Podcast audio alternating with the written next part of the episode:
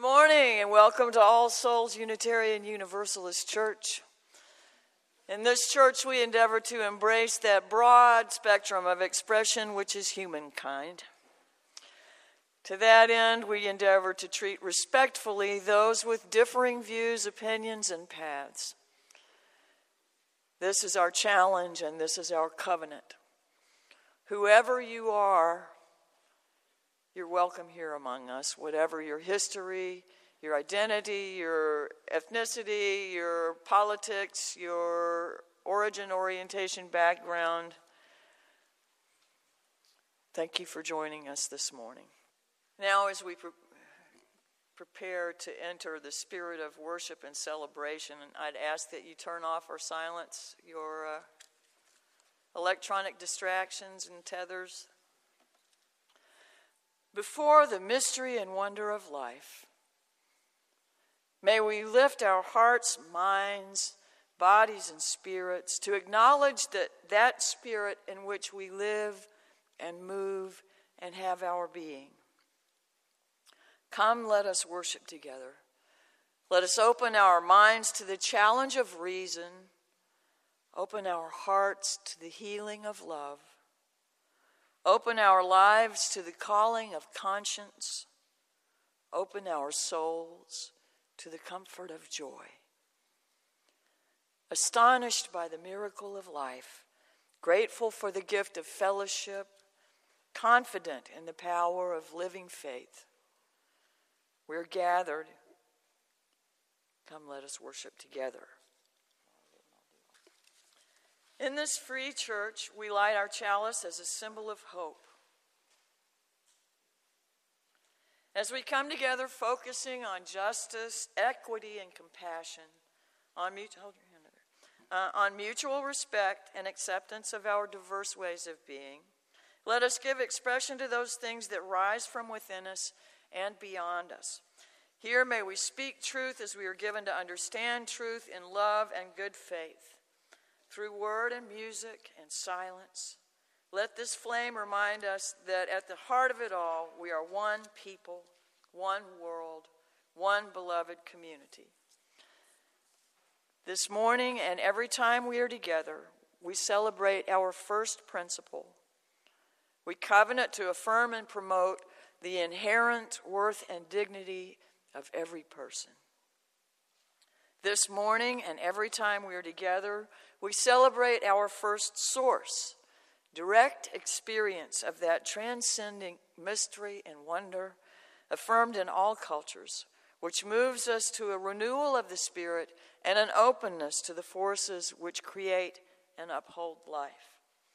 In this season of our church year, in which we honor the citizen, we are considering the gifts and responsibilities of having a voice a vote, and vocations. In this, in this spirit, we lift up our principle, which is the right of conscience and the use of the democratic process within our congregations and in society at large. Imagination is the voice of daring. If there is anything godlike about God, it is that. God dared to imagine everything. That's from Henry Miller. Your time is limited, so don't waste it living someone else's life. Don't be trapped by dogma, which is living with the results of other people's thinking. Don't let the noise of others' opinions drown out your own inner voice. And most important, have the courage to follow your heart and intuition. The artist's vocation is to send light into the human heart. Good morning. Expressions of conscience. Hmm. Gandhi said that the human voice can never reach the distance that is covered by the still small voice of conscience.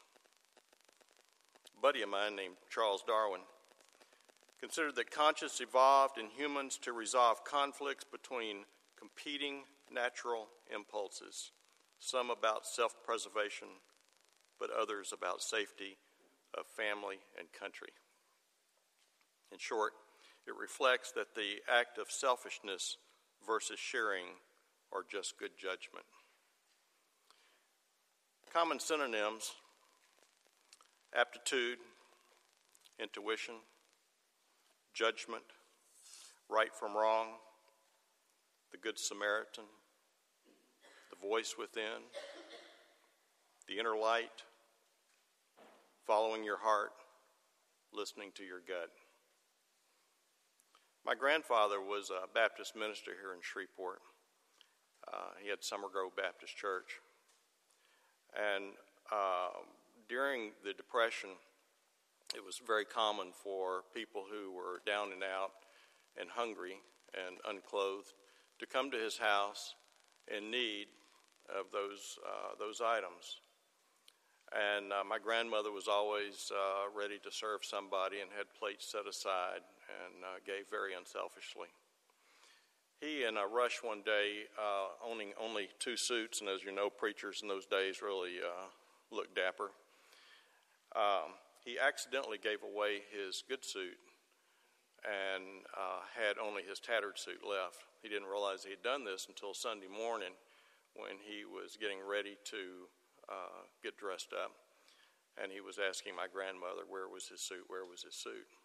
It's not like they had it at the cleaners. And uh, so they looked for it and they realized what he had done, and she was very upset. And uh, he took it uh, much differently. And um, he used that analogy of giving unselfishly uh, to anyone, uh, the story about his suit and even as a young child, uh, I heard his analogy used many times. My grandmother's story was a little bit different, but it didn't matter. She wasn't a preacher.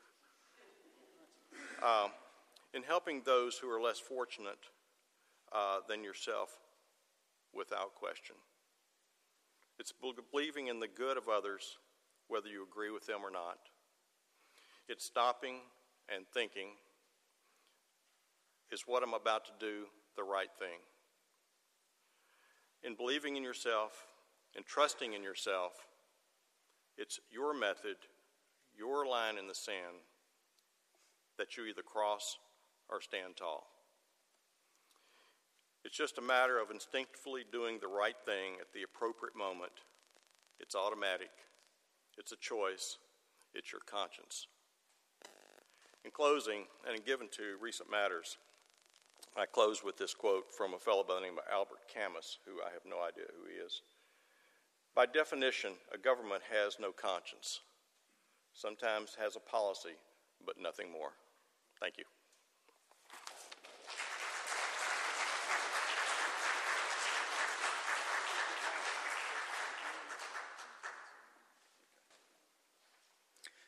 One eyed mirror you stare blankly, intent at dreams, the empty images of my inverse eye, while I feed on your careless, idle soul and regurgitate bits of your reality, the fall of mighty men and towers, meaningless competitions contrived and intermingled with scenes of things designed to make you forget it all. You flick my clicker and to get a thrill, a laugh, a feel good moment. Never notice the cat in your lap, live flowers on the lawn, a rare bunting or beast interacting with your last innocent. But never mind about your children. We will be right back with the news after this short commercial break.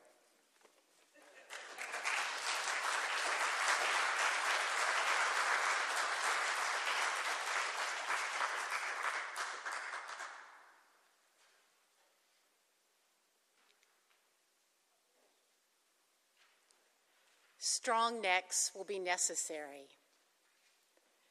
Strong necks will be necessary. That is this training. Slice the trees, carry the trunks, so tall you can't tell the species. Know that they are pine. Under them sleep singing men who will trouble your dreams years later with a shake of their lion mane hairs. Right now, you're fresh in cotton panties and a little tank, socks to keep your feet clean. When you do peel, stretch marks and toe rings will fall out. The permission is this is still a good body. Little fingers make horns to wiggle away blood demons who have yet to find their way into this woods. No one knows where all the breadcrumbs are, you cannot count them. The color stays on the inside, only to fall out the summer between the fourth and the fifth grade when your trunk is packed for camp. You remove half your clothes to make room for a cardboard box, sanitary protection, white as soap warmth at the top of your thighs, you can feel the liquid squirt out. Ice cubes take the stain out. Add another chore to the list. That's what you learn when your partner picks you up in the air. This was not a dance. You were holding tight to the earth with iron claws. No way in hell were you going to be flung out from the trees. It is heaven here. Late at night, you can hear the hoot owls the mystery is one lion haired man waited years to hold your soft belly next to him.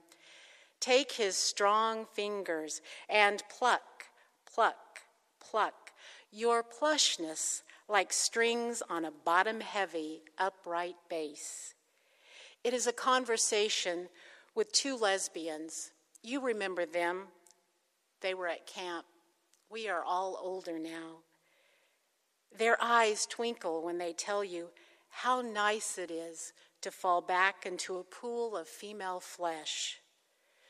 Tree trunks crumble, mushrooms grow on stumps. Eventually, everything turns into a flower.